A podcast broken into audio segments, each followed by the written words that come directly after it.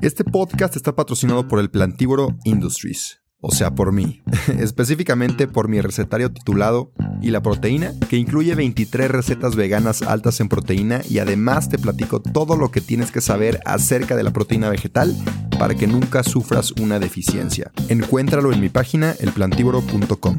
También acabo de publicar junto con Vic mi primer audiolibro. Beek es una plataforma con más de doscientos cincuenta mil títulos que puedes escuchar en español y en inglés. Entre ellos está el mío, donde te cuento mi trayectoria y aprendizajes en el veganismo desde un punto mucho más personal. Es un contenido completamente diferente a lo que he publicado y estoy muy orgulloso del resultado. Además, te quiero regalar catorce días gratis en Vic para que puedas escuchar mi audiolibro y muchos otros. Te dejo el link en mi perfil. Disculpa la interrupción, pero si no me promociono yo, ¿quién más? Así que sin más que decir, disfruta el episodio. Bienvenidos y bienvenidas a otro episodio de este podcast, el Plantívoro Podcast. El día de hoy estoy con un viejo, viejo amigo, que justo me volví a encontrar con él hace, hace poco. Y está en cosas muy, muy interesantes. De hecho, yo ya eh, viví de primera experiencia lo que él está haciendo. Este, y pues quiero platicar de todo esto. Yo personalmente, ahorita entramos más en tema, ya había estado medio metido en el tema que nos van a platicar, pero con, con David este, entendí muchas cosas, ¿no? Entonces me dio como que esta urgencia de que, pues, pues tú, persona bonita que escuchas este podcast, también, también este, te enriquezcas con la información que nos van a dar hoy. Pero bueno, David, ¿cómo estás? ¿Quién eres? Platícanos un poquito de ti.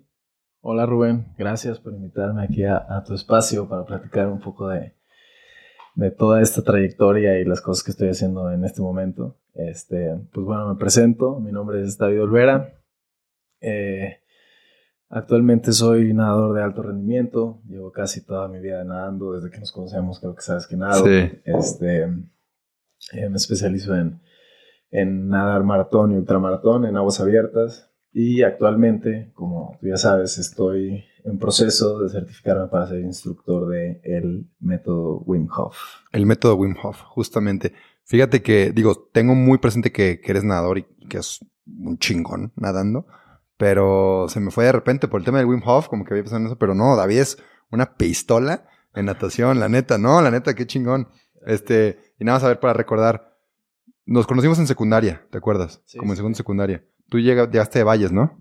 Sí, sí, sí. Yo soy de Ciudad Valles. Viví la mitad de mi vida en, en Valles y a los once años me vine para acá, para San Luis. Ya llevo acá unos trece años. ¿Y desde Valles nadabas? Sí, en Valles aprendí a nadar a los cinco o seis años en el secundario en Valles y ya después con un entrenador este, de Ciudad del Mante que estaba en Valles y después este, acá a San Luis ya alto rendimiento. ¿Y dirías que la natación es tu pasión? Sí, no amo nadar. O sea, me encanta, me encanta el, el, el cansarme tanto, el sentir el agua. El, el, es mucha sensibilidad del cuerpo y es, pues no sé, es, es un ejercicio muy... Es como una meditación. Mientras sí. Es, es algo muy, muy duro, muy padre y sí, me encanta nadar. Chances hasta antes eras en vidas pasadas ahí algo que tiene que ver con el agua. No sé si has explorado ese, ese lado. Este... Como de que, ah, mi vida pasada... De vidas, digo, yo sé que hay mucha gente que no cree, pero en lo personal a mí se me hace un tema muy interesante. Y supuestamente, dependiendo de cómo te comportas en tu vida, incluso los traumas o los problemas que puedas llegar a tener hoy en día... De, repito, esto no es ningún consejo médico para nada, ni, ni psicológico, porque la gente se enoja. No, esto es un tema que me, que me gusta. Este, dependiendo de lo que tengas ahorita en el presente, hay cosas que se pueden explicar, pues yéndote...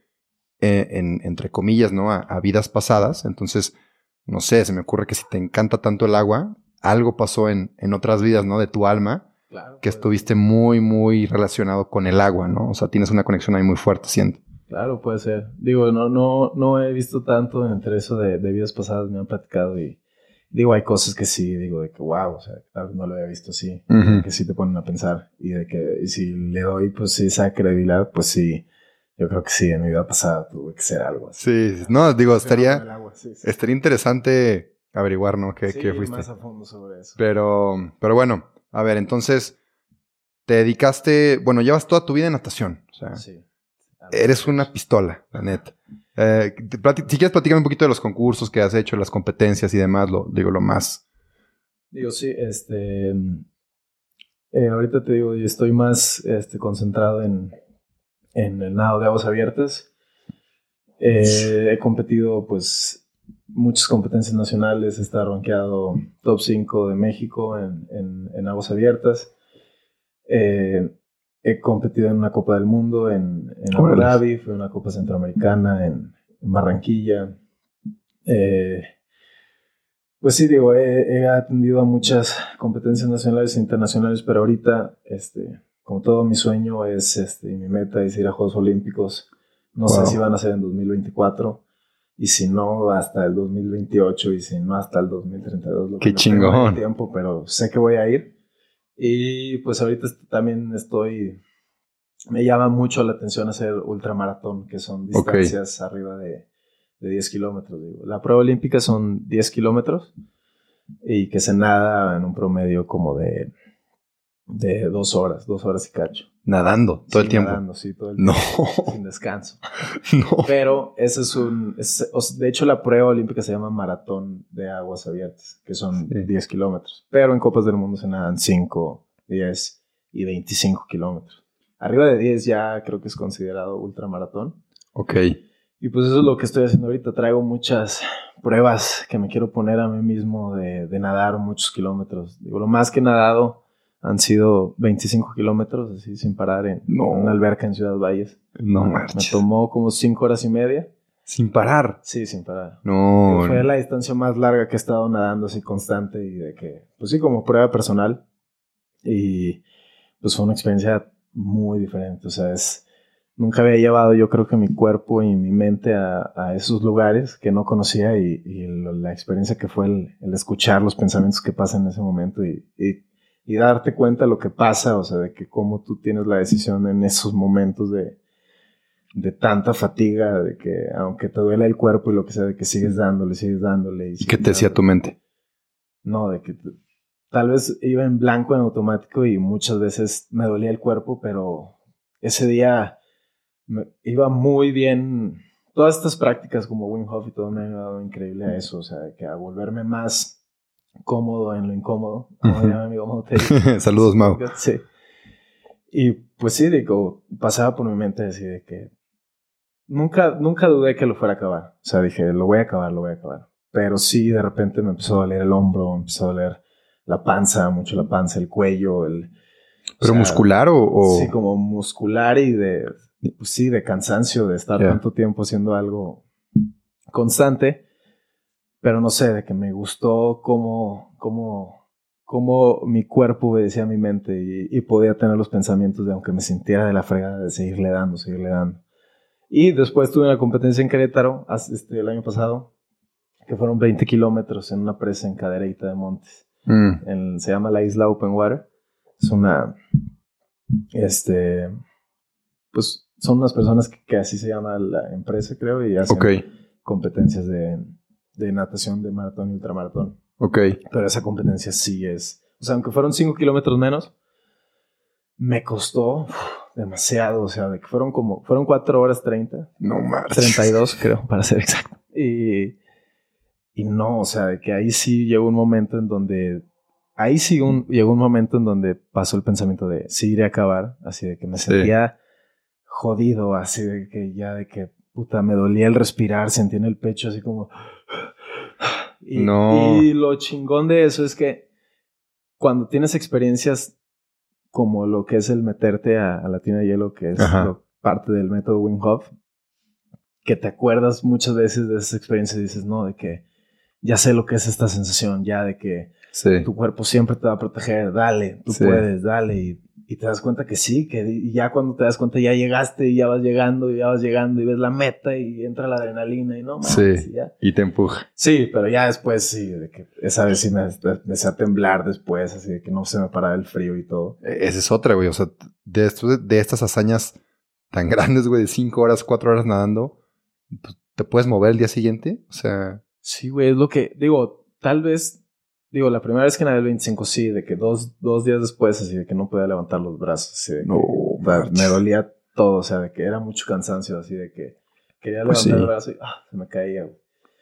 Pero, pues es, es, digo, es normal, digo, es algo que el cuerpo no está acostumbrado a no, hacer, no. Y ahorita, también estoy, te digo, estoy concentrado en nadar mucha distancia. Este año quiero nadar treinta kilómetros ahí, oh, igual en esa, en esa qué presa. Loco. Sí, ahí ya estamos hablando como de siete horas, algo así. No. Y pues no sé, digo, traigo muchas ideas y muchas cosas personales. Quiero, quiero romper un récord del mundo también, lo tengo en mi meta. No sé si va, no creo que sea este año, pero me lo propuse y dije, lo voy a hacer, de que es nadar, o sea, la mayor distancia en, aquí en México. Creo que son a, arriba de cincuenta y cinco kilómetros. ¿Sin parar? Sí, sin parar. Sí. No, marches. Sí, lo voy a... Digo, esa es una de mis, de mis este, metas, de que nadar el mayor kilometraje aquí en México también. Acabas de romper un pensamiento de lo que yo creía posible, güey. O sea, yo, yo no creía posible nadar más de veinte kilómetros. Este, digo, tampoco estoy muy metido en el mundo de la natación. Ajá. Pero así como existen los, los maratones de correr cuarenta y dos kilómetros y demás, sé que la gente puede correr muchas distancias, pero no sabía que las personas también podían nadar tanto. O sea, hombre, tanto. Hay, hay nadadores que uff, creo que hay un récord, no sé, es una persona nadando constantemente por diecinueve horas, güey, imagínate. No, sí, marches. No, o sea, es algo que te vuela la cabeza, pero ahí es ahí cuando te das cuenta, o sea, de que, de que estamos hechos, o sea, que, que es lo, lo increíble de las cosas que puede hacer el cuerpo, y, y eso es lo padre de estas experiencias y de sí. estos métodos y todo, que te vas volviendo más fuerte y dejamos de, de idealizar tanto a veces a personas y decimos de que, ah, cómo le hace y todo, y te das cuenta que en realidad es... O sea, es, es, es posible. Es, es, sí, es compromiso, mindset, herramientas que te hacen hacerte más, más fuerte y, y pues sí, como dicen, mente sobre cuerpo. Justo. Siempre. Y a ver, entonces, ya lo mencionaste un poquito, pero en ese entonces que empezaste a hacer estos récords y nadar, y nadar tanto, ya estabas en el, haciendo el método Wim Hof, ¿no? Claro, sí. O sea, que, digo, el Wim Hof, otras, otras herramientas también, pero la verdad, este, desde que... tuve mi primera experiencia con el, en un taller del Wim Hof Method. Este, fue una de las experiencias más profundas de, de mi vida. A ver, a ver. Mi cort, una, cort, una vida corta, pero... O sea, es algo... No, y muy, la neta muy... cuenta. O sea, yo sé que a veces decimos cosas eh, en el podcast o fuera de ahí. Tenemos veintitantos años tú y yo. También a lo mejor uno de cuarenta dice que ah, estos güeyes no han sabido nada, no han vivido. Pero siento que cada persona tiene sus vivencias y sus experiencias. Y a lo mejor hablas con un... un señor de sesenta y te dice, mi experiencia más fuerte fue a los quince, ¿sabes? Claro, claro. Entonces creo que pues da igual la edad que tengas y las experiencias, pues ya conforme avances en la vida vas a evaluar y le vas a dar el valor a cada experiencia, pero siento que nunca hay que juzgar el camino de los demás ni las experiencias de los demás. Sí, exacto. O sea, yo no creo que, que el número, no creo que un número rija lo que, lo que ha vivido una persona. Sino sí, no. Lo que rige una persona son sus experiencias. Sí, ¿no? Totalmente. Yo soy mucho de esa creencia. A lo mejor porque estamos morros. Nah, no, no, pero sí, yo también creo mucho eso. Este, pero te quería preguntar. Quiero saber qué es el método Wim Hof, pero antes quiero que me expliques un poquito, o bueno, como tú lo veas, si lo ves pertinente que sea antes esto o después, pero quiero saber cuál fue esa primera experiencia que tuviste. ¿Quién? No tanto quién, ¿verdad? Pero cómo fue el que llegaste al lugar donde fue la experiencia, en qué lugar, cómo te sentías, qué fue lo que experimentaste. Y durante esta historia que quiero que nos cuentes, pues entender, ¿no? Digamos que yo no sé nada del método Wim Hof, ¿cómo me lo, cómo me lo explicarías? Pues sí, eh, mira, la verdad, me gustaría empezar a contarte algo que fue lo que a mí me dio, como darme cuenta de, de todo este proceso de lo que es el... pues la conciencia, el estar en el presente, el, el cómo este, ser el observador de tus pensamientos, el cómo traer la atención al cuerpo, toda esta parte de, de practicar yoga, Wim Hof, meditación. Y pues algo que a mí me pasaba siempre es que antes de competir, haz cuenta, yo me preparaba muy bien, este, comía muy bien, estaba yendo a los entrenamientos, recuperación, todo, de que todo hacía al pie de la letra. Pero llegaba el día de la competencia o una semana antes y me pasaba que a veces me enfermaba. O sea, que decía de que no mames, o sea... Que justo antes. En cuanto sentía esa incomodidad, luego, luego, como que era muy... Pues sí, muy, muy inconsciente en ese momento y mi mente andaba siempre en el futuro, en el pasado. Y haz cuenta, entrenaba y pensaba de que, ah, o sea, estoy entrenando y así va a ser en la competencia. Y me imaginaba que llegaba y tocaba la meta. Y en vez de estar haciendo las cosas que necesitaba hacer en ese momento para llegar a eso, o sea, de que sí. a ese resultado. Entonces me la pasaba ahí de, haciendo, sí, pensando en ilusiones, cosas uh-huh. así. Y pues entonces llegaba a la competencia y me empezaba a enfermar o me dolía algo. Y una vez, de hecho, cuando fui a, a Abu Dhabi, era cuando mejor me estaba sintiendo, así de que estaba nadando y yo, puta, o sea, de que me sentía súper bien, de que con mucho aire y de que no puedo mantener este ritmo y todo. Y me empiezo a, me empiezo a doler mi hombro derecho, así, y yo, che, y ya tenía todo y... Y luego como tres días antes que me empiezo a sentir mal de la garganta. No. Así de que sí, de que temperatura. Y viajé así con, con temperatura todo el vuelo. Llegué todo sudado. No me dolía el hombro. Y como que luego, luego así, como que autosaboteándome yo solo. Sí, así. Sí, sí. Y pues una vez también me pasó algo bien extraño en un selectivo en, en Puerto Morelos que fui a competir. Este, llegamos y todo. Y de que sí, ok, ya, de que la competencia. Y ya traigo todo.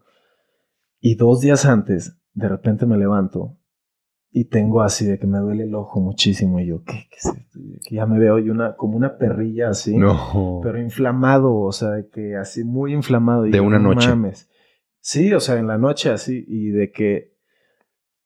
Y cuando me levanté así de que no, ya... O sea, luego, luego pensando, ya valió madres. De que cuando me ponga los goles me va a doler. Y esto, y esto, y lo otro, y lo otro, y lo otro. Y siendo pensando así de que... X... Dije, ¿qué hago? Voy a una farmacia, busco cosas y ya me metí a nadar y me dolía, güey. Entonces ya me meto a... Para no hacerte la larga, voy, me meto a... Comp- ya íbamos a salir a competir. Mi coach me dice, pues ni modo, güey, así dale. De que ya, aguántate. Dije, pues sí, ni pedo. Pues igual me dolía. Salí. En esa competencia me fue bien. Era un selectivo nacional y llegué en quinto lugar. Eh, y cuando llego... O sea, de que... O sea, llego, me quito los gogles... Y no traía nada. No. O sea, güey, dos horas antes traía el ojo inflamado y una perrilla. Me lo quito el Google y no traía nada. Y dije, ¿qué, qué pasó? O sea, ¿qué, qué onda? O sea, ¿qué está pasando? Sí. Y luego, X, este, en pandemia, este, yo creo que como a muchos, digo, yo no sabía lo que era la ansiedad, lo que era la depresión, lo que era uh-huh. todos estos temas. Yo no podía estar hablando contigo sin estar mordiéndome las uñas. Siempre me moví las uñas. No podía okay. estar sin mover la pierna. Era porque luego entendí que la ansiedad venía, pues, eso de, de, de pensar en el futuro mucho y de que mi mente estaba en otros lados. Pero era, era tanta mi ansiedad que, que yo pensé que así me iba a morir, que iba a ser así toda mi vida. Uh-huh. Eh, iba a entrenar y, y algo que me molestaba mucho o que me daba, como que me dejaba muy intranquilo, era pues que no, el no saber qué pasa después de la muerte es contar algo mucho. Ah, como, sí. ¿Ibas a entrenar y pensabas en eso? Sí, güey. O sea, de que ah, pensaba de que no mames, se pueden morir mis papás, me puedo morir yo. Y si me muero, ¿qué después? Todo se vuelve negro, todo se vuelve blanco. ¿Qué pasa? El cielo, sí. no sé qué. Y, ¿te ibas? Sí, pensando. Y esos pensamientos me, me deprimían mucho, me daba mucha tristeza. Y entonces iba nadando y empezaba a pensar eso. Y no podía dejar de pensar en eso. Y seguía pensando en eso. Y me paraba. Y me paraba en la alberca y, y ya no seguía nadando. O sea, y, y me sentía así. Me empezaba a pensar en eso. Y decía, no, pues ya me voy a salir o así. Y me salía sí. y no acababa el entrenamiento. Y no sé, y, me, y llegó un momento en todo ese proceso que me sentía pesado. O sea, me sentía... Tal, o sea, tal vez no estaba gordo, porque no me veía gordo, pero mm. me sentía muy pesado. Así de que sentía como algo atorado siempre en la garganta. Mm-hmm. Aunque en pandemia pude seguir nadando. Cuando regreso acá a San Luis... O sea, no podía nadar, te lo juro que no me alcanzaba el aire, no podía nadar, me sentía pesado. Me paraba porque siempre me daban unas ganas de vomitar horrible, güey. No sé por qué. Yo decía, que estoy comiendo, que estoy haciendo. Y si entrenabas tú igual, ¿no? Sí, iba a entrenar y yo decía, ¿por qué no me siento bien? Me uh-huh. siento pesado, me siento que algo. Dije, ¿qué está pasando? Me estoy enfermando. Muchas cosas. Después de todo, en ese momento, este... tenía una novia y, y ella estaba certificándose para ser maestra de yoga, entonces este, pues viví mucho de ese proceso en el que ella estaba aprendiendo y todo. Y la verdad, eh, llegó un día en el que, pues en este proceso después de pandemia, en el que me siento de la fregada y todo, me invita a practicar al parque de yoga.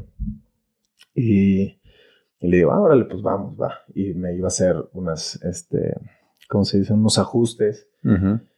Y pues yo para esto ya iba practicando como un año yoga, pero para mí yoga siempre fue de que flexibilidad y movilidad, movilidad y cosas así. De que, sí. Y Y luego me decían de que no, tu respiración, y siempre era así de que ahí se me iba, o me decían de que respiración dragón, y yo, y me dicen, no, es pura nariz, y así. Ok, cosas. ok, sí, sí, sí. Y entonces voy este día a practicar yoga, y mientras estoy practicando y me están ajustando y todo, estoy respirando, y estoy en el parque, y estoy respirando y abriendo el pecho, y siento las torsiones, y en unas torsiones siento cosas muy raras en mi cuerpo. Pasa todo esto como una hora y ya me dicen, me dice de que Shavasana, que es la posición de estar acostado, uh-huh.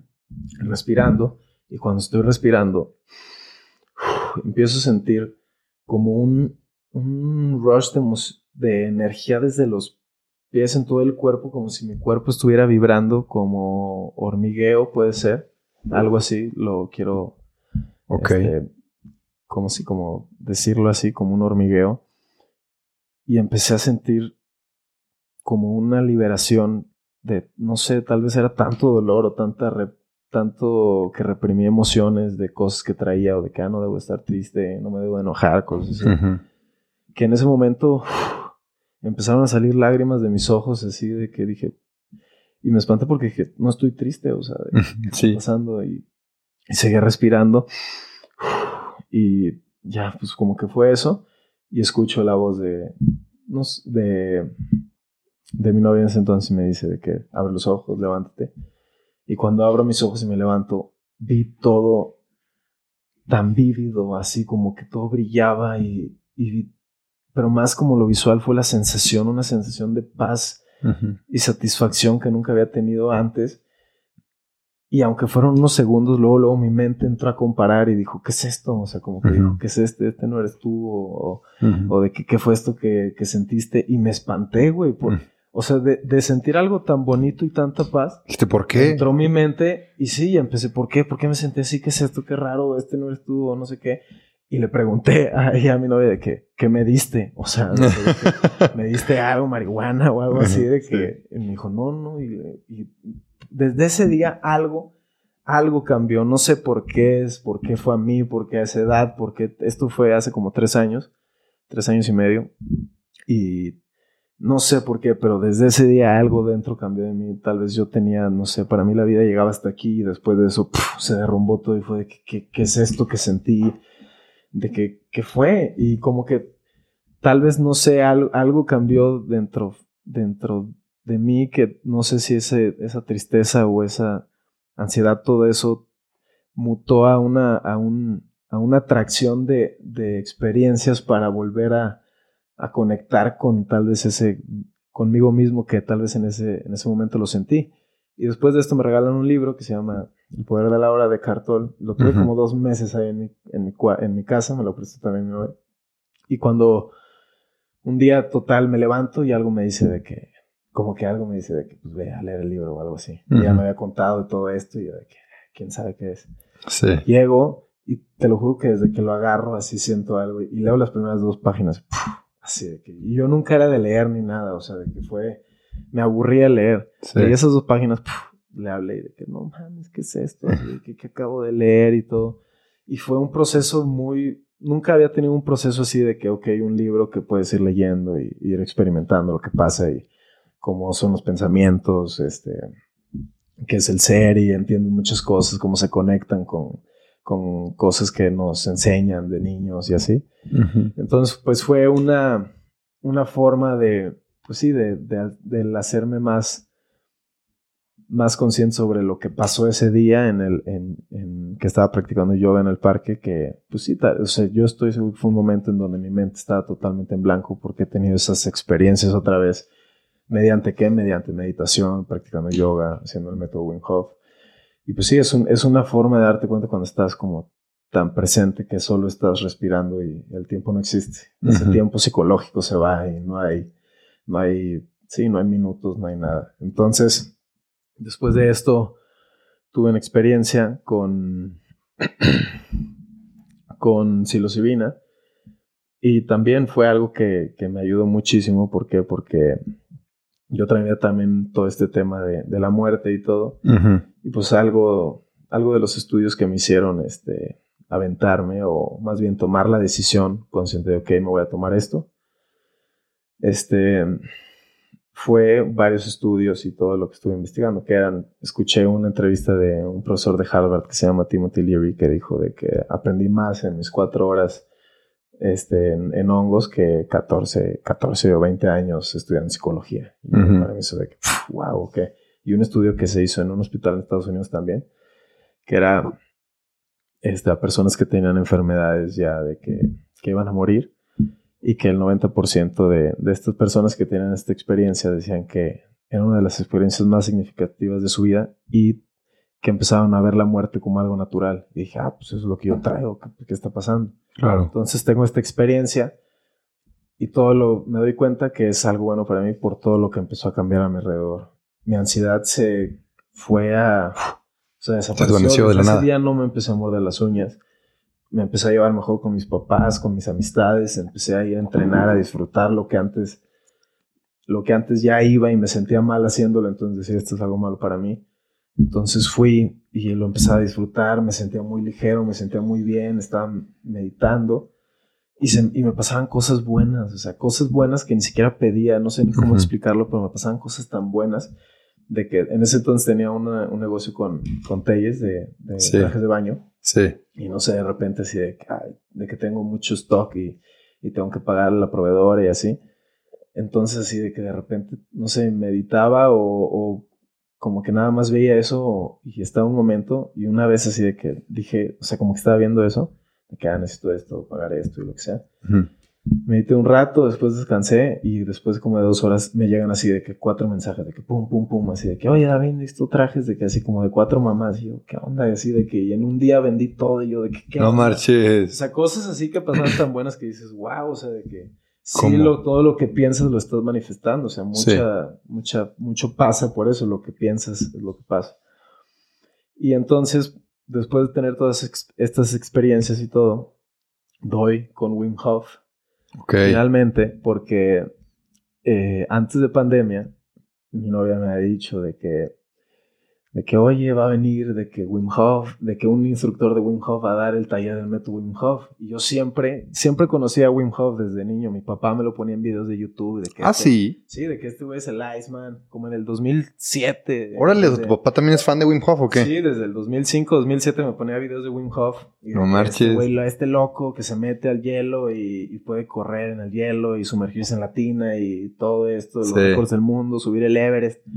Y desde entonces yo lo conocía y decía, wow, o sea, pero en ese entonces ten, también pensaba diferente, tenía una perspectiva muy diferente de las cosas. Entonces mm. yo tenía catalogado como estereotipos de que, ah, el yoga y estas prácticas como lo de Wim Hof es, es para un cierto tipo de personas, así. Yeah. Como de que, ah, tiene que ser una persona, no sé, este hippie o que nada más le gusta sí. este tipo de cosas. Sí, siempre hay muchos estereotipos. Sí, sí, sí. Y ya, pues, de entonces yo estaba emocionado de que dije, ah, yo también quiero hacer esto y dije...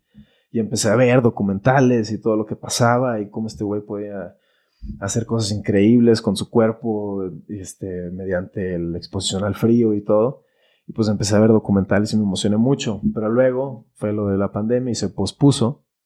Y después, como a, do, a los dos años, viene este, un amigo que aprecio mucho que se llama Jimis, este, que él fue, vino a dar el taller aquí a San Luis. Y desde que yo le dije a mi novia que vamos, o sea, sí, sí, que sí no hay duda. Sí, sí. De hecho, en, en ese entonces mi novia de que no quería ir. No ok, pero sí. ella te había comentado, ¿no? Sí, ella me ha dicho de que sí, vamos. Y luego como, es que sí, o sea, la gente empieza a pensar y dices ¿qué? Frío, dijo, le choca el frío y a ella le choca el frío. Así de que, güey, no, o sea, como de que, ay, no quiero y así. De que, sí. Como que muchas cosillas. Al final la convencí de que sí, vamos. Y para esto estuvo bien raro porque ta- ahora me pasó... Ahora me pasó de que en, en la mañana de ese día me sentía medio mal de la panza. De Otra vez, sí, tu cuerpo. Sí, yo dije, uff, y tenemos que ayunar. Y dije, ok, ok, voy a ayunar. Y yo no era nada. Si yo era de en contra de que si no como me pongo de malas, tengo mi horario, tengo que sí. comer tres veces al día, todo así.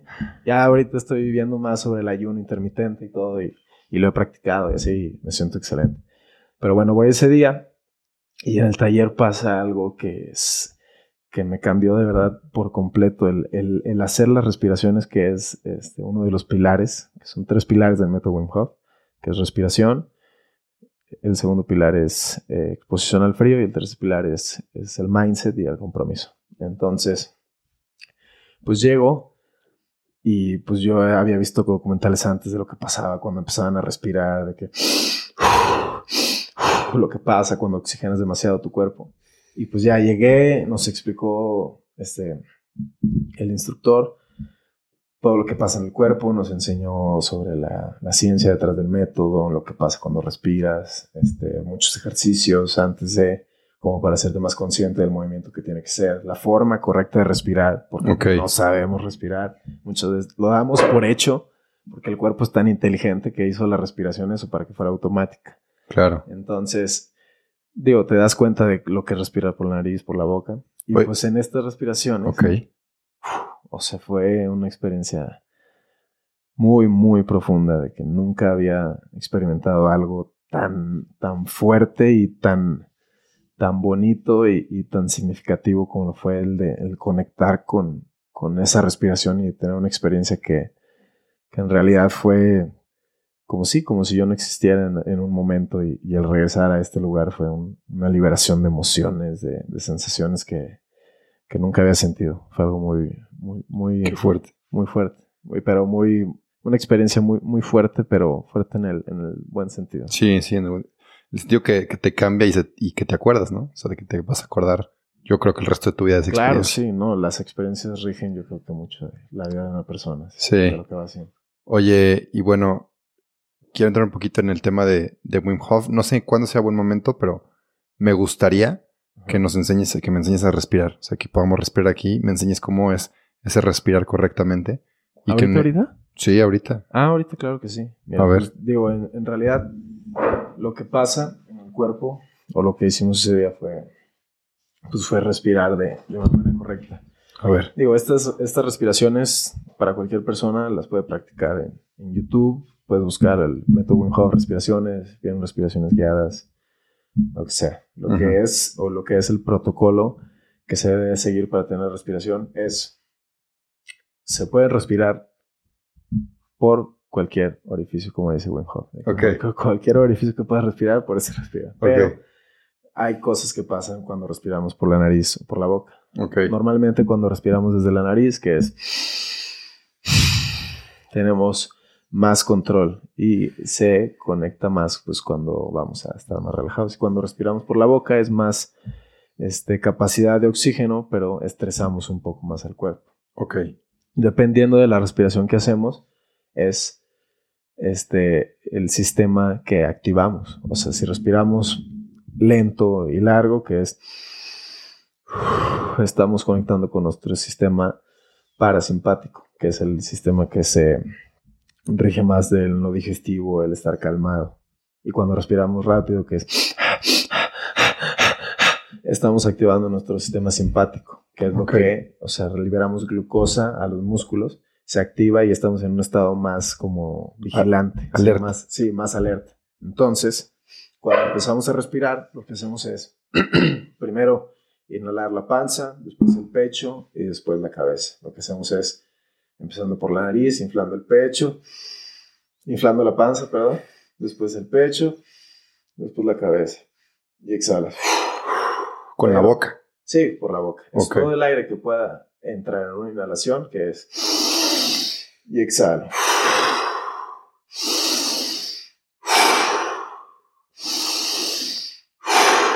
Panza, pecho, cabeza.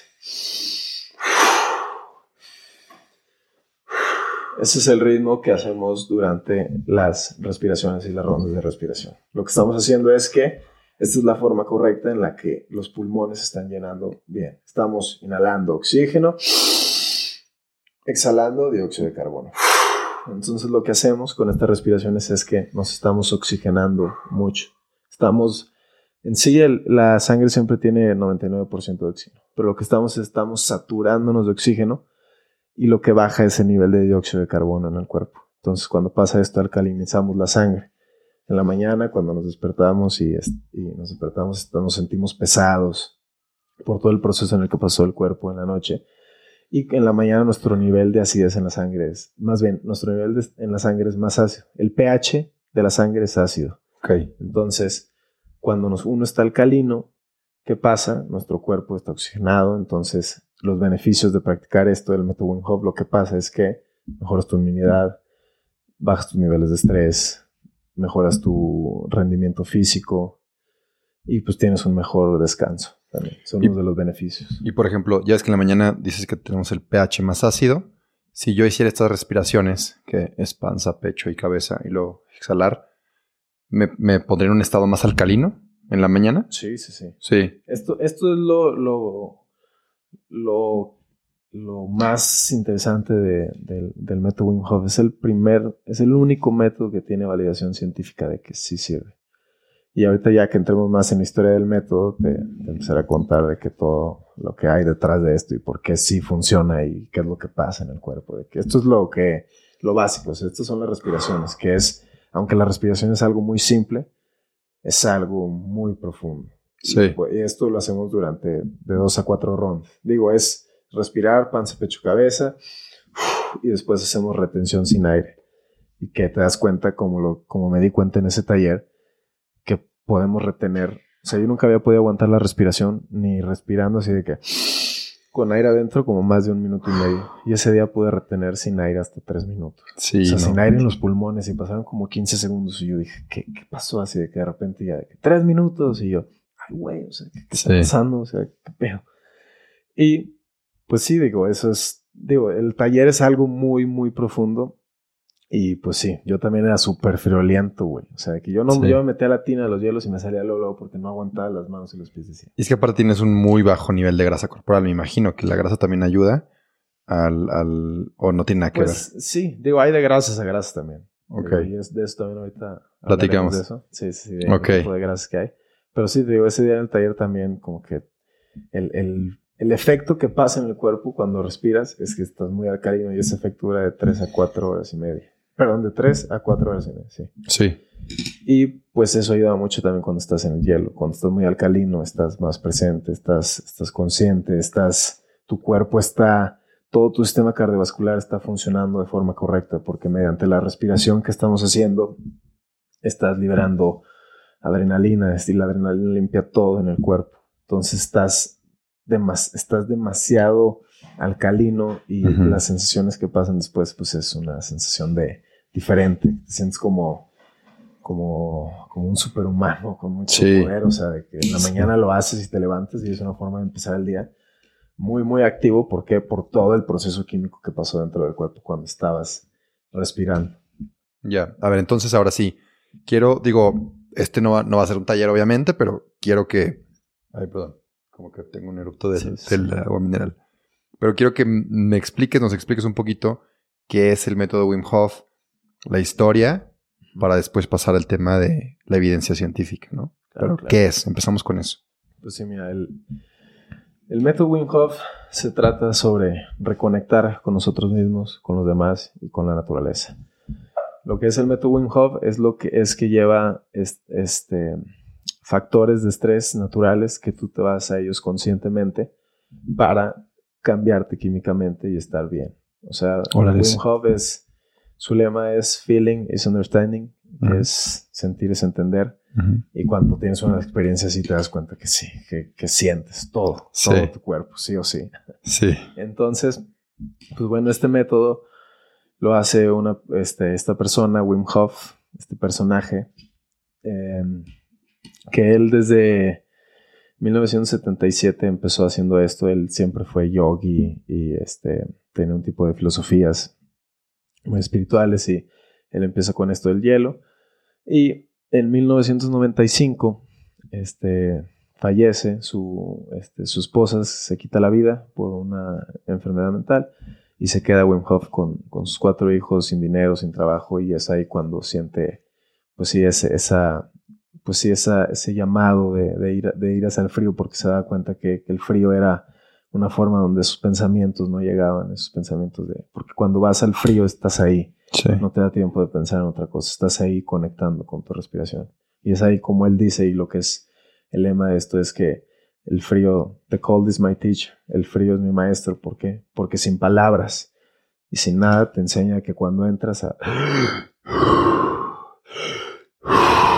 respirar, a estar ahí contigo. Y pues bueno, después de este suceso, Wim Hof empieza a hacer estas prácticas y este, llega creo que fue en, ¿en qué? En el dos mil. En mil novecientos noventa y nueve empieza a hacer, a romper estos récords del mundo. Y empieza okay. a llegar la televisión y empieza a llegar todo. O sea, de que empieza... Tiene veintiséis récords del mundo. Unos ya los rompieron, pero pues son los que rompió. Entre ellos está el subir el Monte Everest. Eh, arriba de, de seis mil pies en shorts, no, nada más sin playera. Sí, subir el Monte Kilimanjaro igual en shorts. Este tiene el mayor récord de exposición al frío, que es, es creo que una hora cuarenta y cuatro minutos. Sí.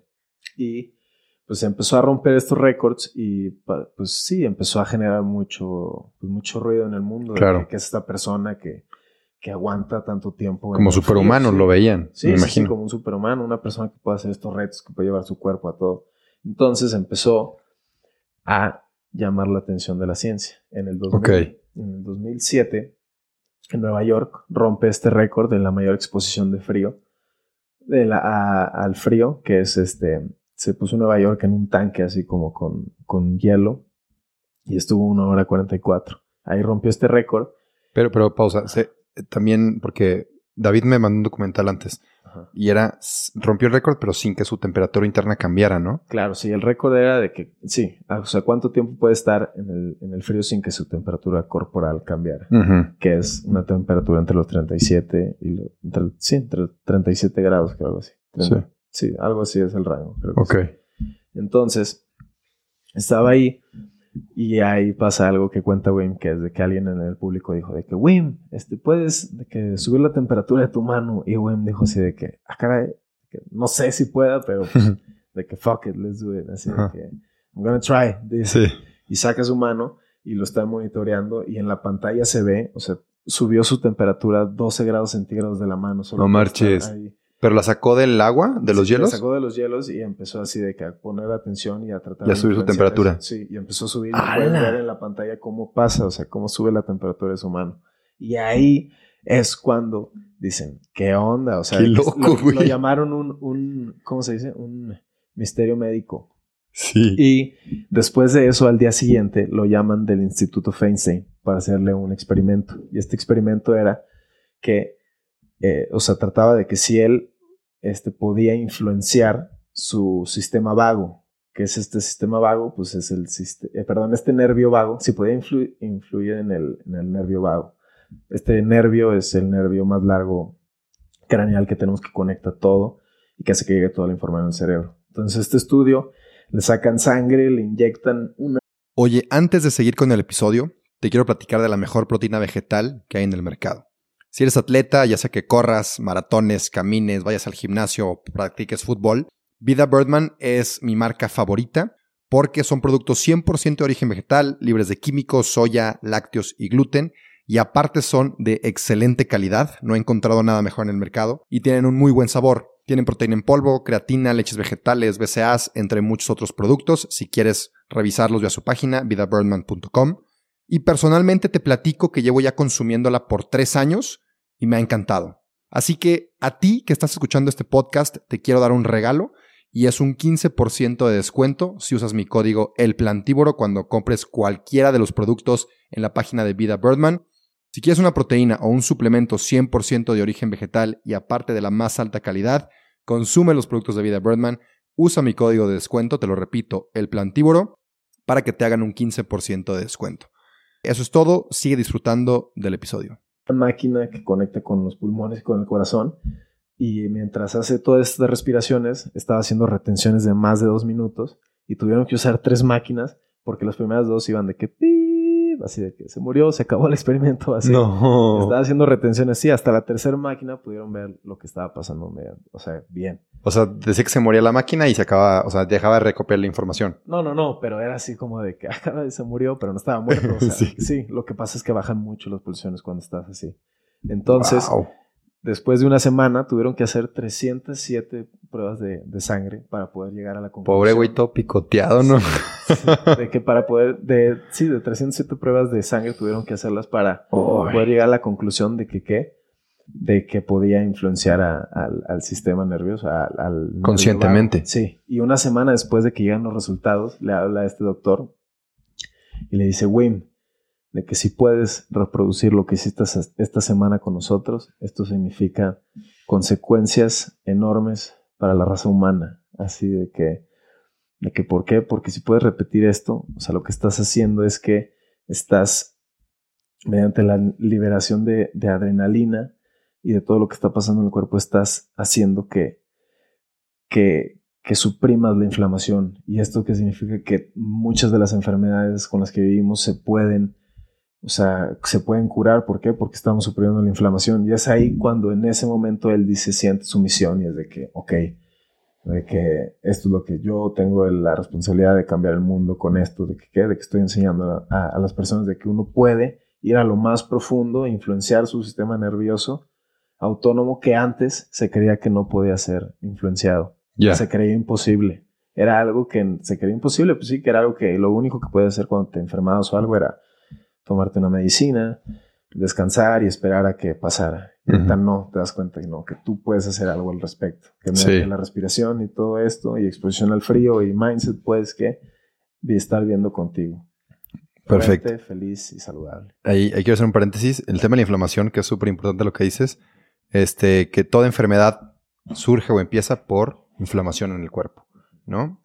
Eh, también, digo, aquí platicamos mucho que otra manera muy efectiva de combatir la inflamación, pues son los antioxidantes. Los antioxidantes evitan que nos oxidemos, nuestro cuerpo se oxide, claro, y combaten esa inflamación, combaten ese, esas posibles enfermedades.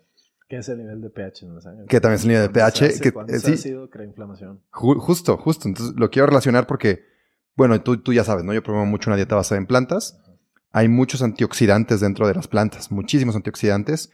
Y también de las dietas más alcalinas son las más basadas en plantas. Entonces está muy interesante porque quiero conectar aquí el tema de la respiración, la exposición al frío, es te hace más alcalino, combaten, evitan o desaparece la inflamación. Y aparte lo que yo siempre platico es el tema de la alimentación, los antioxidantes presentes en ciertos alimentos, en las plantas, y que te haces más alcalino. Entonces está muy chingón, sí, sí, sí, cómo estas dos cosas se ligan y cómo sí podemos, como tú dices, manipular nuestro bienestar y evitar inflamación y evitar enfermedades y promover una vida longeva y una vida eh, buena, satisfactoria, ¿sabes? Sí, sí, sí. Está sí, increíble, sí, nada más lo quería mencionar. Estás bien por fuera, todos son químicos en el cuerpo, todo tiene que ver con eso. Quieres estar alcalino, quieres estar bien, quieres bajar la inflamación. ¿Cómo logramos eso? Mediante todas estas prácticas, volviéndonos más conscientes en lo que comemos, en cómo respiramos, en todas estas prácticas que hacemos yendo conscientemente. Pero, perdón. Sí, yo también es que te digo como... Como hipo hace rato también. Sí, es que tomamos agua mineral en vez de agua regular y nos dio un poquito de... Muy buena, el agua mineral, de hecho, de Lourdes aquí es muy, muy buena. Si quieres alcalinizarte más en la mañana, agua mineral con limón, muy buena, alcal... muy buena forma de alcalinizar tu cuerpo. Órale, ya voy a... Los minerales son muy buenos. Qué chingón, ¿eh? Ya voy a empezar mi mañana con las respiraciones que me enseñó... Ya después yo platicaré, pero David me enseñó algunas cosas con, los... con las respiraciones. Con agua mineral también. Sí, sí, sí. El limón, perfecto. No, pero qué chingón. Bueno, digo, y nada más para dar el... O sea, este es el estudio, pues, que le da la validación científica a Wim Hof, que es en dos mil once, en la Universidad de Radboud, en Holanda. Este...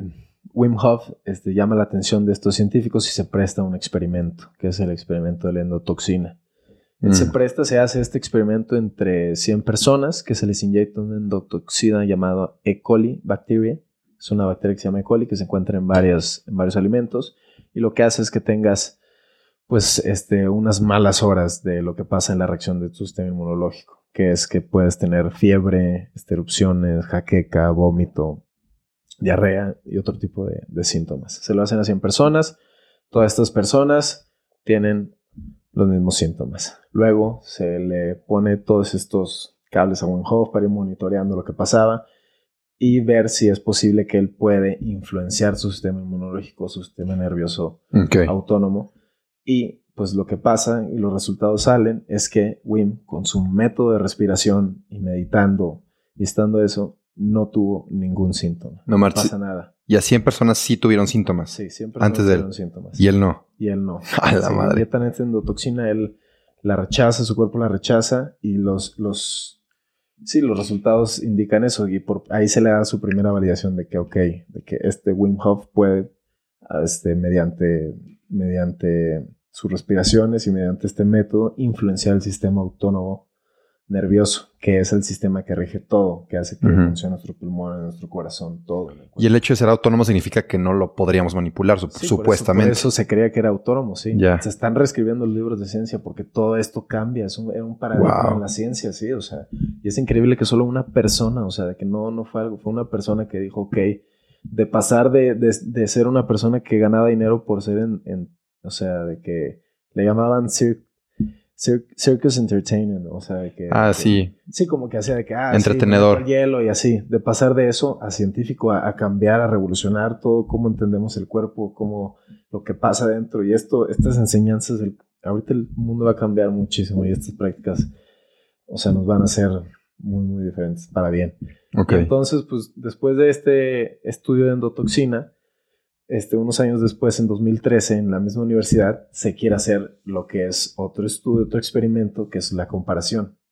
Sí. Llevan a treinta, treinta personas y las dividen entre dieciocho personas que van a ir a, a, que van a ir con Wim Hof a Polonia cuatro días a entrenarse a lo que es el método Wim Hof, y las otras doce personas nada más iban a, a recibir este, endotoxina, sí, entrenamiento. Sí. Entonces, este, se escoge este número de personas, se van las personas a Polonia a entrenarse con Wim Hof. Estas personas están acá, se hace el estudio, a las doce personas se les inyecta esta endotoxina, las doce personas que no fueron a entrenarse con Wim Hof tienen estos síntomas, y cuando regresa este grupo se les inyecta a todos las endo, la, endo, la misma endotoxina y nadie tiene ningún síntoma. No, Marcia, de los dieciocho. Cuando, sí, de los dieciocho. Nadie. nadie. Entonces es ahí cuando recibe su validación científica de que uno es capaz de influenciar e ir a lo más profundo y influenciar lo que pasa en el cuerpo, activar tu sistema inmunológico, ir a tu sistema nervioso central autónomo, y pues sí, de que, de que uno puede hacer algo, uno puede de que pelear contra, claro. contra los virus, contra las situaciones de la vida, el cómo uno puede volverse más fuerte, ¿mediante qué? Mediante la respiración, mediante exposición al frío, mediante entrenándote y tener ese, ese mindset. Sí, sí, sí, sí, sí. Sí, no, es, es algo increíble. No, y de, sí, de que, sí, desde cuando lees eso dices, wow. Y, pero digo, eso es mucho, digo, eso es lo que sabemos, pero otra cosa es cuando tú lo experimentas y lo sientes, claro. y dices, wow, o sea, ¿qué, sí. ¿qué es esto? ¿Qué, qué es, qué, si te das cuenta que, que es lo que pasa cuando respiras, o sea, ¿qué puedes sí. llegar a hacer? O sea, tanta fuerza que, que tienes, sentir ese fuego interior que tienes, y algo que, que es muy simple, que siempre hacemos, que es respirar. Sí, sí, sí. Respirar. Sí. Y es que ya te, es, es automático, pero también leyendo muchos... Una vez me encontré alguna enseñanza de, de en un libro, no me acuerdo de cuál, ojalá me pueda, me pueda acordar. ¿Sí? Ah, ¿sí? Se llama How to Meditate, de Rich, Richard no sé qué. Híjole, a ver si me acuerdo y, y luego lo, se, los, se los platico. Pero se llama How to Meditate. No me acuerdo quién me lo recomendó, creo que fue una amiga.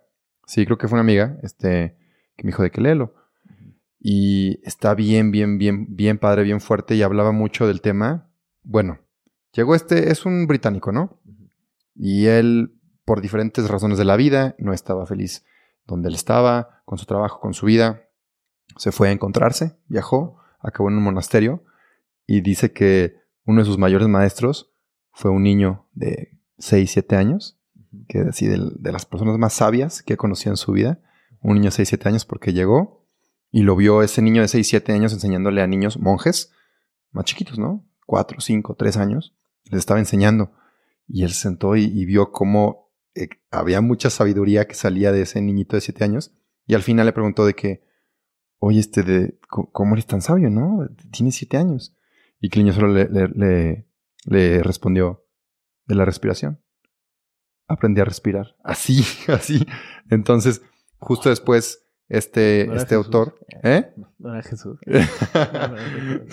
No lo sé. No, no. Pero, pero justo después, o sea, lo impactó mucho a este señor, el, el autor de este libro de How to Meditate, que después de ahí se metió mucho al tema de la meditación y se dio cuenta que el pilar fundamental de la vida es la respiración. O sea, naces y respiras. Y lo último que haces antes de morir es respirar. Claro, ¿sabes? Lo primero que conocemos en este mundo es la respiración y lo, como dices, lo último que conocemos es la respiración. Sí. La respiración es el control remoto de eso, de todo, de cómo funciona el cuerpo. Digo, sí. Respiramos creo que veinte mil veces al día para, para estar vivos. Digo, y, y nuestro, siempre pensamos que la tecnología más avanzada es un celular o algo así, pero se nos olvida que la tecnología más avanzada es esto, o sea, como sí. célula con célula, que estemos vivos es casi un milagro, o sea, de que no sabemos ni por qué estamos aquí, pero o sea, que esté funcionando, que estemos hablando, que estemos funcionando, es, es lo más avanzado en tecnología que hay y se nos olvida. Justo. Y, y hay un manual para acceder a eso, que es la llave, es la respiración. Claro. La respiración siempre. O sea, tenemos cien mil kilómetros de venas y arterias, o sea, que dices, wow, o sea, todo un sistema cardiovascular funcionando mediante, sí, o sea, autónomos, el cuerpo es sabio, sabe todo, de que si pusiéramos esas venas una con la otra, pudiéramos darle dos vueltas y media a la Tierra, o sea. No marches, y en un ser humano. Sí, en un ser humano, imagínate todo lo que no está pasando dentro del cuerpo. Sí, sí, sí. El sabio y la experiencia y la sabiduría que tenemos con la naturaleza, de lo con, con otros seres humanos, todo lo que pasa dentro. Sí. Y se nos olvida que tenemos esa gran máquina, ese gran poder dentro de nosotros.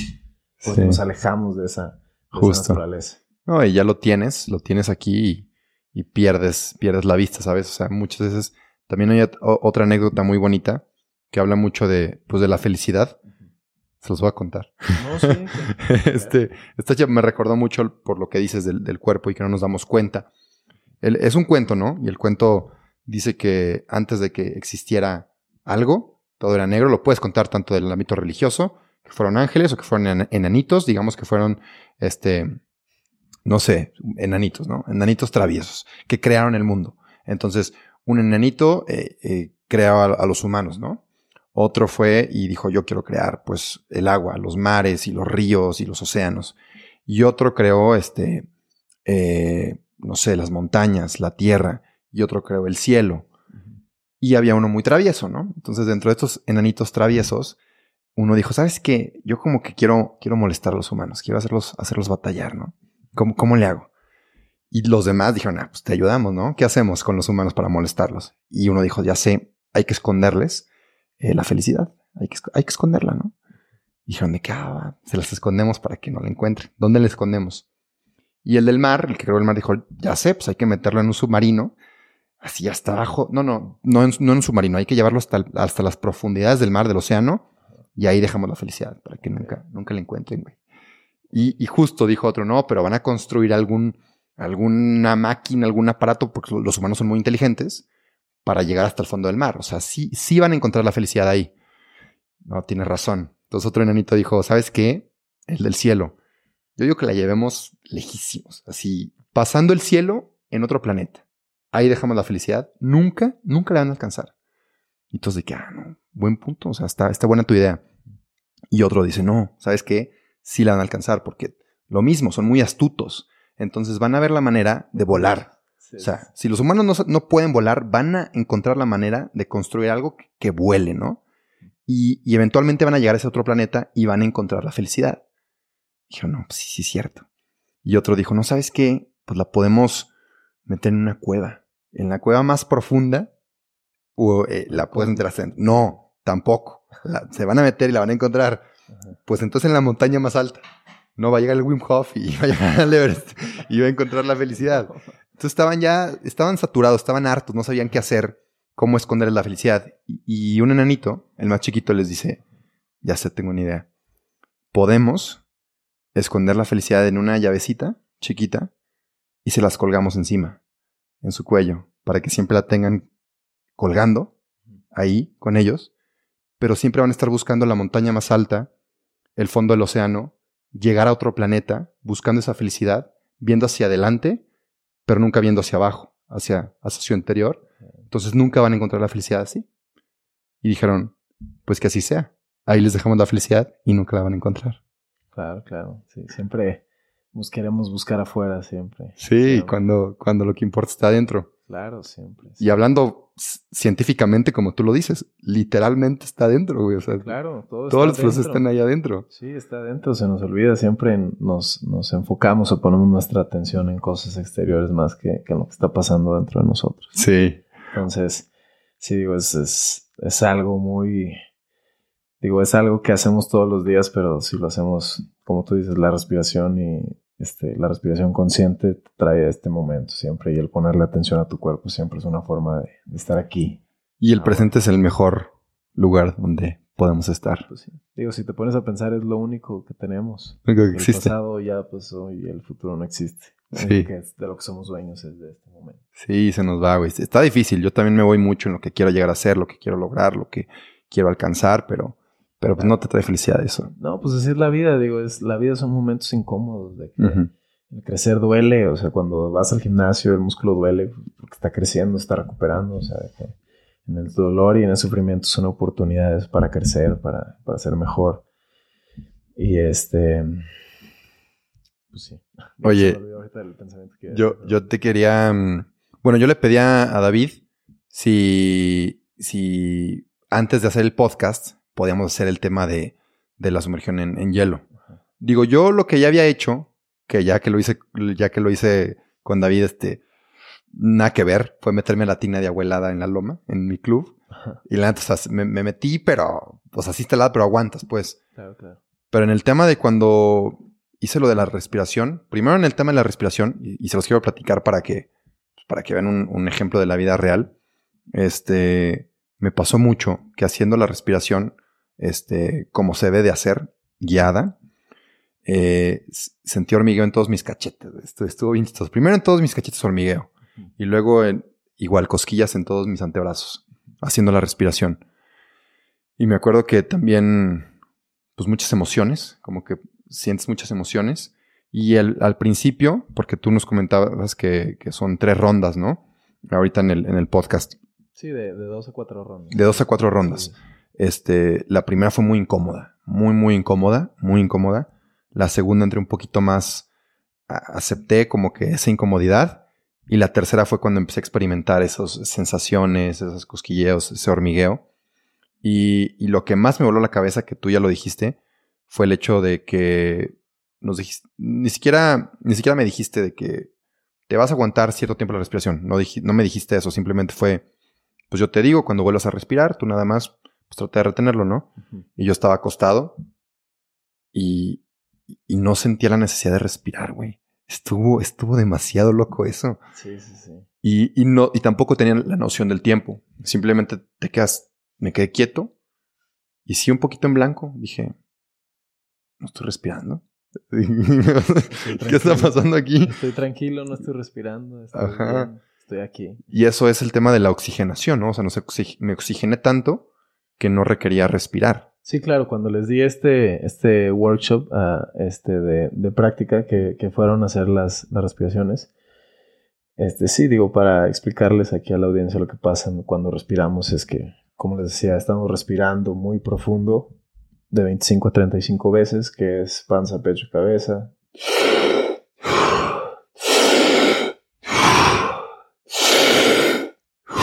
Está respirando. Entonces lo que pasa con eso, como les hablaba al principio del podcast, uh-huh. de cómo, cómo mediante ciertas respiraciones influenciamos nuestro sistema simpático y parasimpático. Estamos inhalando oxígeno, exhalando dióxido de carbono. Entonces lo que estamos haciendo es que nos estamos oxigenando demasiado. Nos estamos saturando de oxígeno y estamos sacando cada vez más dióxido de carbono, que es lo que cuando suben los niveles de dióxido de carbono es cuando tenemos la necesidad de respirar. Que okay. Es cuando sentimos así de que otra vez, porque sí. el, el dióxido de carbono sube muy rápido de nivel cuando no estás respirando. Entonces lo que pasa cuando estamos respirando tan profundo es nos estamos oxigenando, oxigenando, oxigenando, bajando el dióxido de carbono y estamos haciendo con nuestro sistema simpático y parasimpático subiendo y bajando, subiendo y bajando. Entonces llega el momento cuando inhalamos otra vez, exhalamos y retenemos sin aire. Y es lo que pasa, que es cuando en la primera ronda duraste un minuto, en la segunda fue un minuto y medio y en la tercera fueron dos minutos y medio. No marches. Se pasa como nada. Jamás, jamás pensé que sí. fuera a hablar eso. Y eso que experimentas a veces en el cuerpo, que son como hormigueos, que puedes sentir como que las manos un poco entumidas, como torcidas, o uh-huh. sentir aquí hormigueos en el cuerpo, puedes sentir cambios de temperatura. Es por todo el proceso químico que pasa. Con lo que pasa cuando estamos respirando así... es que estamos llenando nuestros glóbulos rojos de oxígeno. Y la mitocondria lo que hace es metabolizar la glucosa y el oxígeno y lo hace a una proteína que, que, se, que se llama A T P, que es adenosino trifosfato, uh-huh. que es lo que, que mande energía a los músculos. Entonces, sí. cuando estás respirando eso, por eso te sientes pues con mucha energía. porque estás saturando a tu cuerpo de oxígeno. Y también llegamos a un tipo de hipoxia intermitente, que la hipoxia es la saturación de, de oxígeno en el cuerpo, que es que ya no puedes, estás tan oxigenado que ya no puedes recibir oxígeno y no puedes liberar. Okay. O sea, la, el, las moléculas de oxígeno están pegadas a los glóbulos rojos y no te pueden salir. Okay. Entonces, por eso que pasa, que aunque cuando retenemos sin aire y no estás respirando, está estás tan oxigenado que el cerebro dice, ¿qué está pasando? O sea, de que, que no estás respirando, pero estás oxigenado. Llega un momento en el que dices, no necesito respirar y estás muy bien. Y cuando empiezan a subir poco a poco los niveles de dióxido de carbono y empiezas a sentir la necesidad de respirar poco a poco, ya respiras otra vez. Y luego, luego el cuerpo con una, una o dos respiraciones muy profundas, luego, luego los niveles de oxígeno y de dióxido de carbono llegan a, a, al estado normal. Okay. Y lo que pasa con el, el hormigueo es por las, este, los iones de calcio, que se excitan okay. mucho con ese tipo de respiraciones, se desprenden y causa esa excitación en los músculos, que es como el, el hormigueo, wow. o que a veces temblemos sí. un poco. Sí, la verdad, a mí, a mí me sorprendió mucho, sobre todo porque siempre voy a nuevas experiencias con la mentalidad de aprender, pero quieras o no, mi ego siempre trae cierto, eh, eh, ¿cómo se dice? Cuando dudas de algo, cierto... Ay, incertidumbre. El saber qué va a pasar. Sí, como, no, como duda, como escéptico, escepticismo, escepticismo. Sí. Mi ego siempre así me juega de que, híjole, no sé, no, no lo específicamente del, del Wim Hof, de, de todo. Me acuerdo que fui... a terapia y escepticismo, ¿no? De que, ok, lo recibo, pero escepticismo. Y con todas las nuevas experiencias que intento, hay cierto grado de escepticismo, que es mi ego ahí jugándome chueco. Ni modo. Entonces, lo que yo hago es, pues, vea la experiencia y vívela, ¿no? Y, claro, claro. y o le gana el escepticismo o, o a ver qué pasa. Sí. sí, como lo que decíamos de que el conocimiento sin experiencia es mera filosofía. Exactamente. Qué buena frase, güey. Esa me encanta, esa frase. Qué buena frase. Conocimiento sin experiencia es mera filosofía. Me la voy a tatuar en, aquí en la, en la frente. Este, más, más frases en mi brazo. Este, pero ¿qué te iba a decir? Entonces, la verdad sí fui con un ligero grado de escepticismo. A pesar de que me eché el documental, o sea, en, en ciencia que me mandaste de Wim Hof, siempre voy con ese ligero grado de escepticismo porque no lo he vivido. No sé si sí o no, si yo lo voy a sentir. No, pues eh, es normal en nuestra era, con tanta información que hay, es, es muy normal ser ese, tener ese escepticismo. Yo también soy muy escéptico en muchas cosas. Sí, sí, sí. Pero lo que quiero llegar es que después, después de vivir, el, primero el tema de la, de la respiración, sí fue un shock de wow, o sea, ¿qué acabo, qué acabo de vivir, no? ¿Qué acabo, Te vuelve la cabeza. Sí, ¿cómo carajos no respiré? O sea, no, no entiendo. Y más de que no respiré porque yo no sabía el tiempo, era el ¿por qué no quiero respirar? O sea... ¿Qué pedo? O sea, me, me voló mucho la cabeza ese aspecto, ¿no? Y ahí pues dije, no, Marcia, esto está, esto tiene algo muy interesante. Y luego el tema de mi experiencia con el agua helada, con hielos. Es muy diferente. Yo me he metido agua helada, pero nunca me había metido una, una tina con hielos. Entonces me acuerdo que la diferencia es que una tina helada se siente feo, se siente muy incómodo. Ya lo he vivido. Una tina con hielos duele. O sea, de verdad, duele el cuerpo, güey. Duele la piel. Los pies duelen, o sea, no, no... Siente como inyección. ¿No? Sí, sí, cañón. Me acuerdo que, pues yo dije, no, sí puedo, no, o sea, claro que puedo. Sí, sí, güey. Y pero también nos dijiste, hey, siempre con humildad, o sea, claro. ¿Recuerdas el tema de los hielos? Y también, yo lo veo mucho con la montaña, hey, con la montaña se le respeta, güey, o sea. Claro, con respeto. Entonces la, la montaña hay que respetarla. Sí, y, lo que y... les digo, sí, que si vas con esa mentalidad, no, a mí el frío me la pela. Ajá, sí. Se la, la, el frío. exacto, exacto. Y es lo mismo con retos grandes, es a ver, sí puedo, pero humildad, ¿no? O sea, hay que tener el respeto a la montaña y al frío, ¿no? Que fue lo que aprendí ese día. Me acuerdo que me mentí, me, me metí eh, sin saber qué esperar. Dije, dije sí. Sabía que iba a estar culero, la neta, el putazo de frío, pero me metí, no marches, se sintió dolor y me acuerdo que empecé a respirar muy rápido y tú me dijiste, ok, cálmate, la respiración, lento, tranquilo, también te agradezco, tú lo llevaste muy, muy bien ahí conmigo y, y me calmaste luego, luego, como que empecé a respirar así más profundo y me concentré, lo que dices, güey, o sea, lo quiero decir porque de verdad lo que dijo este güey, lo viví, o sea, de verdad, así, o sea, no es mentira. Y me empecé a calmar y me fui en blanco, güey. O sea, me fui, respiración, respiración. Y al principio es como que, ay, cabrón, me duele. Y después es como que pierdes la noción de, del dolor, del sentimiento, del tiempo. Y simplemente fue blanco, escuchaba tu voz como que en otro lado, güey. O sea, ¿sabes? Perdí la noción del espacio también. está muy loco, ¿no? Y no nos, no nos metimos nada, no nos metimos hongos. No, no, güey, estaba completamente consciente. Perdí, te escuchaba acá, en otro espacio, y de repente me dijiste, ya cumpliste tus dos minutos, creo que era. Sí, te dije de que ya tu cuerpo se, se adaptó, llevamos dos minutos, si quieres puedes quedarte. Justo. Y, y a mí eso se me pasó como veinte segundos. No sé si, no sé si lo, me puedes explicar. O sea, sí, sí, en este sí. momento de, de estar tan desconectado y sin pensar en nada, sentí que fueron veinte segundos, te escuché diciendo, ya fueron dos minutos. Dije, ah, cabrón. ¿Dos minutos? Y dijiste que, hey, puedes como un minuto más. Y dije, pues sí, de veinte segundos pues van a ser treinta segundos. Uh-huh. Entonces yo esos tres minutos los sentí como, como treinta segundos. A pesar del dolor inicial y del shock térmico que hubo, yo sentí que fueron tres segundos de, de tan presente y en, y en blanco que, que, que me fui, ¿no? Entonces, nada más quería platicar esa experiencia que fue, pues no quiero decir padrísima, o sea, fue una experiencia muy irreal. Fue una experiencia muy real, creo que esa es la, esa es la palabra. O demasiado real. O demasiado real también. O sea, porque esa es otra cosa. Las, la, la psilocibina, también hablando de los hongos, y hay ciertas cosas que tú creerías que te alejan de la, de la realidad, pero da, da, da ese miedo, hablando de la psilocibina, que te traen tanto a la realidad y te hacen tan consciente que eso es lo que da miedo, ¿me entiendes? Hay sustancias, no sé, como el alcohol, como... Sí, pues es que el ego se ve este, en, en problemas, dicen. Claro. ¿No? Nos quedamos tanto con una identidad que vamos forjando por... Años. Por donde vivimos, por la cultura en la que estamos, por la sociedad, por todo. Que nos vamos apegando tanto a una identidad que cuando tenemos una experiencia así nos da miedo porque tu mente dice, este no eres tú, este no eres tú, este no eres tú. Claro. Y cuando entras en ese conflicto de quién soy, o sea, y te sí. das cuenta en realidad quién eres cuando...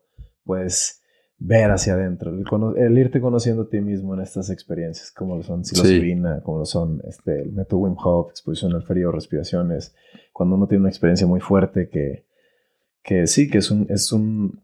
rompes con esa perspectiva que tenías del mundo y, y, y vas a la vida con estas nuevas enseñanzas y con esta nueva forma de, de pensar o de ver algunas cosas. Justo, justo. Sí, sí lo, lo que da miedo es...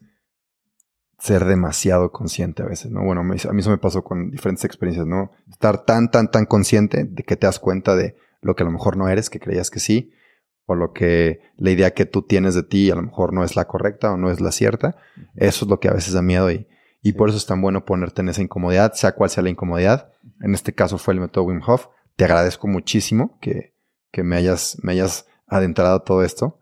Y está muy, muy chingón. No, o sea. sí. Digo, algo que también para platicar un poco sobre lo que pasa en el cuerpo, de que cuando nos exponemos, o sea, por, el frío. ¿Por qué una persona dice, ¿por qué, ¿por qué habría yo de practicar este método? Sí, justo. De que, ¿qué pasa? O sea, de que, ah, se ve muy chido, yo veo en Instagram que uno se mete a la tina y dice, métete a los hielos y lo que sea. O sea, ¿qué pasa? Muchas veces decimos, ah, está de moda nada más. De que, uh-huh. digo, está de moda porque es algo que está funcionando, algo que pasa, de que hay evidencia científica de que cuando yo me expongo a esa temperatura, como entre cinco, lo que está la tina es cinco o un grado, con tanto hielo, lo que pasa es que, primero, liberamos dopamina doscientos cincuenta por ciento más del nivel normal. Liberamos noradrenalina.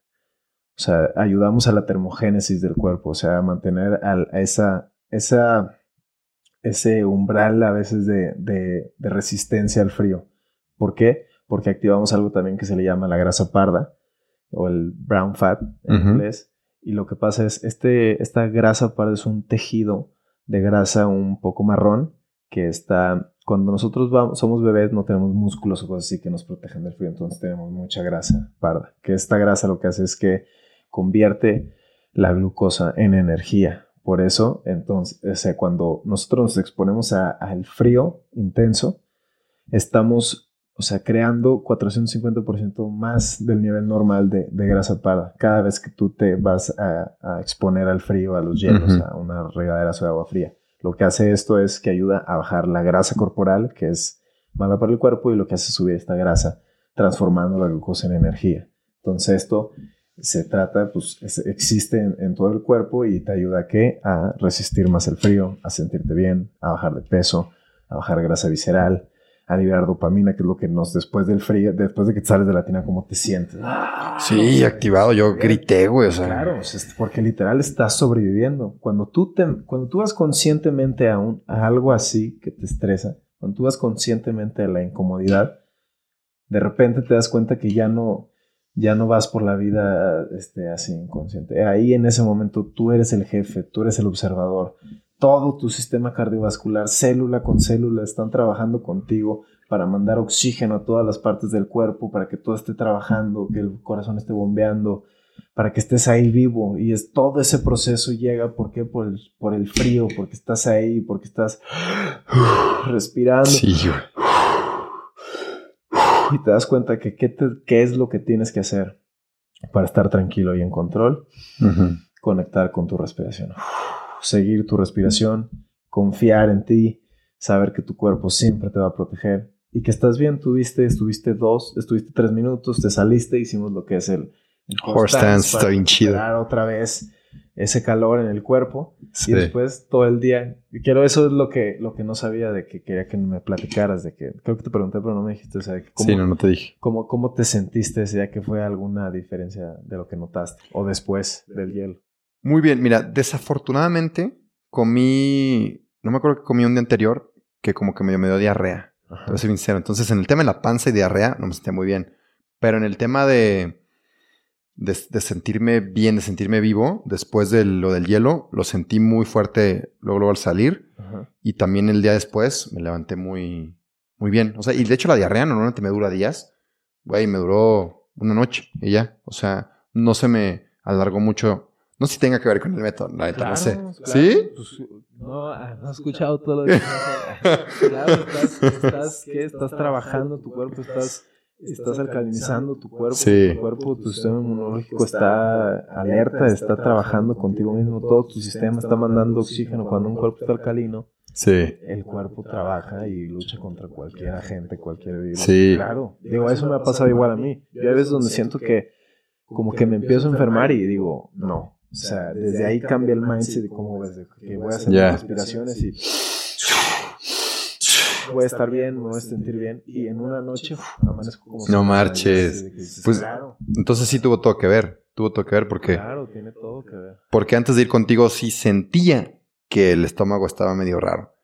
Qué raro, que a mí me pasó lo... Pues te digo, ahorita que te conté, yo también traía el estómago raro. Y después del, del curso también, así de que me alivié. Sí, sí. Nada. Sí, pues de hecho durante el, el, el workshop yo no sentí, no me sentí mal, nada, güey, nada, todo bien, bien, bien, bien, bien, bien, salí bien, bien, bien, en la noche fue como que, ay, ay, la neta sí me dio diarrea, güey, o sea, sí, sí, ni sí, modo, sí, tuvo claro. que salir. No, pues todo tiene, todo claro, bien. Tuvo que salir y demás, mi papá me acuerdo que me compró como unos, unos polvos para la diarrea, me eché uno, Biotico. Y él me dijo de que a mí me, a mí me duró, me dijo de que no, mi papá me dijo, yo me eché toda la caja.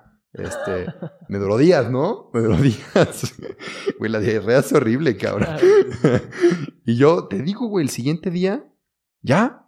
O sea, dije, no, ya me siento mejor. Y se me hizo raro porque a mí, honestamente, cuando me enfermo la panza, pues me da bien fuerte la diarrea.